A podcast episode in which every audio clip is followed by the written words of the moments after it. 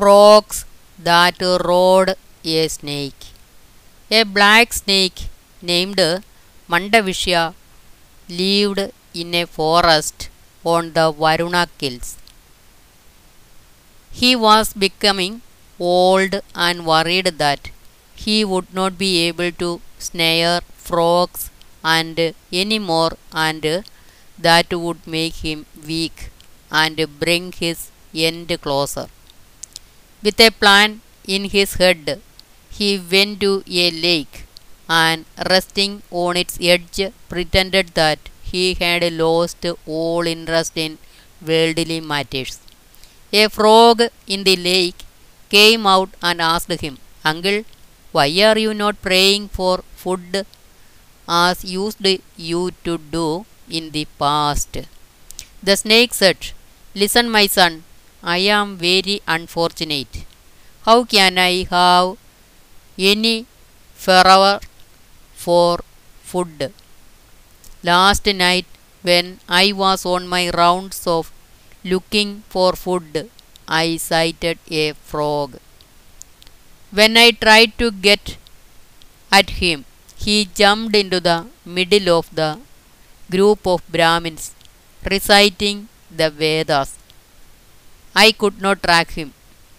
But soon I saw something like a frog near the Brahmins and at once jumped at him and bit him. It turned out to be the thumb of a Brahmin boy. The boy died immediately.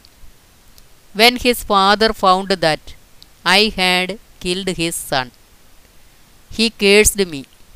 You wicked snake, you have killed my innocent son. From now onwards, you will serve as a vehicle for all frogs. Your life will be at their mercy. I have now decided to serve my sentence. That is why I am here, said the snake.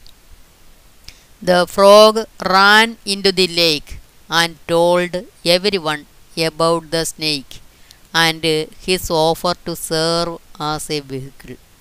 Happy at the prospect, all the frogs went and met their king Jalabada and told him about the snake.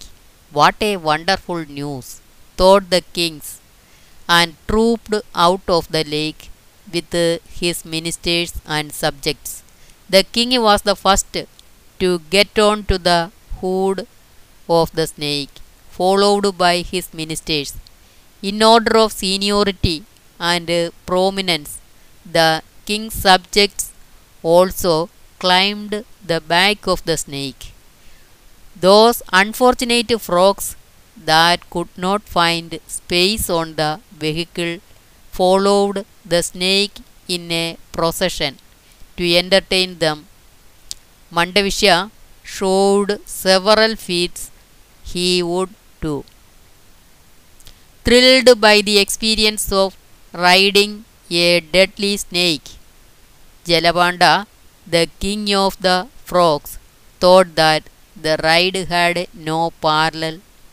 No ride, whether on an elephant, or a horse, or a chariot, or a palanquin, can match this experience, he thought.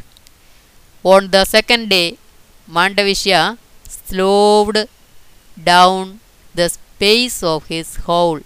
Noticing the change of pace, Jalabanda asked the snake why he was not moving as briskly as he used to. The snake told the king of frogs that he had no food that day and being weak, he was not able to carry so much load.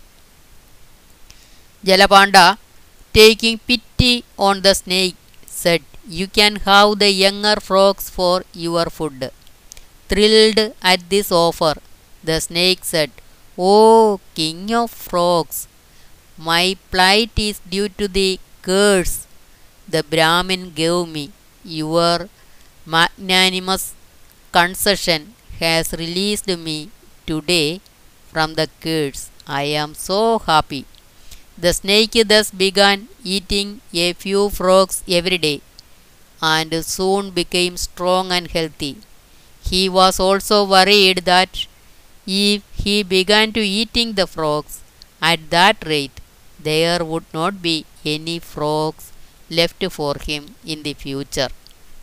Meanwhile, a big cobra chanced to come that way and seeing the snake carrying the frogs and struck by the wonder asked the snake this is very unique though unnatural.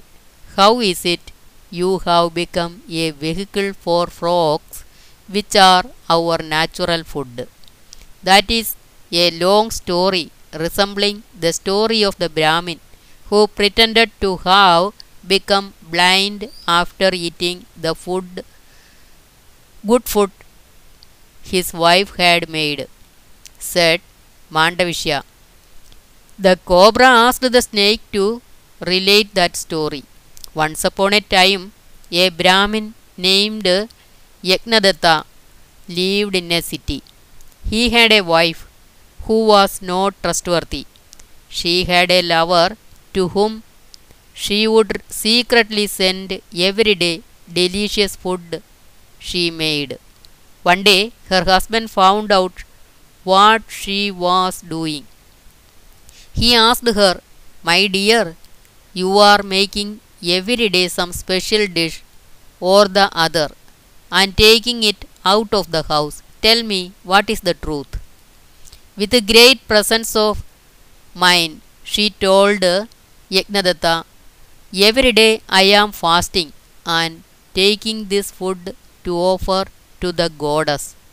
To allay suspicion, she collected food and telling her husband that she was leaving for the temple left home. The husband began following her secretly and when she went to the tank to bath, he went to the temple of the goddess and hid behind the idol. After taking the bath in the tank, the Brahmin's wife came to the temple from the tank and began praying the goddess, O mother, tell me, how can I render my husband blind? The Brahmin, hiding behind the idol, changed his voice and said, O great devotee, you feed your husband daily with good and delicious food. Very soon he will become blind. From then onwards, the wife began feeding her husband with delicacies. Soon the Brahmin complained to the wife that he was not able to see clearly.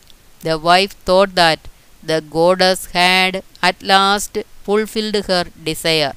Encouraged by the Brahmin's blindness, his wife's lover began visiting her without any fear. One day, Yajnadatta saw him and his wife together. The lover ignored him, thinking the Brahmin was blind. Yajnadatta then thrashed the lover so hard that he died. The Brahmin then cut the nose of his wife. That is why Mandavishya told the cobra, I am pretending to be friendly with the frogs. Jalabanda, the king of frogs, overheard this conversation and asked Mandavishya if what he had heard was true. The snake at once realized his mistake and told the king of frogs that it was all fun. The king of frogs foolishly believed the words of the snake, and the snake slowly swallowed all the frogs. Stirajivi told Meghavarna that he followed the tactics of Mandavishya in misleading his enemies. Pleased, the king of crows said, What you have said is correct. Great men do not give up what they have begun even in the face of obstacles. Cowards, afraid of failure, do not venture at all. There are some that begin to task and give up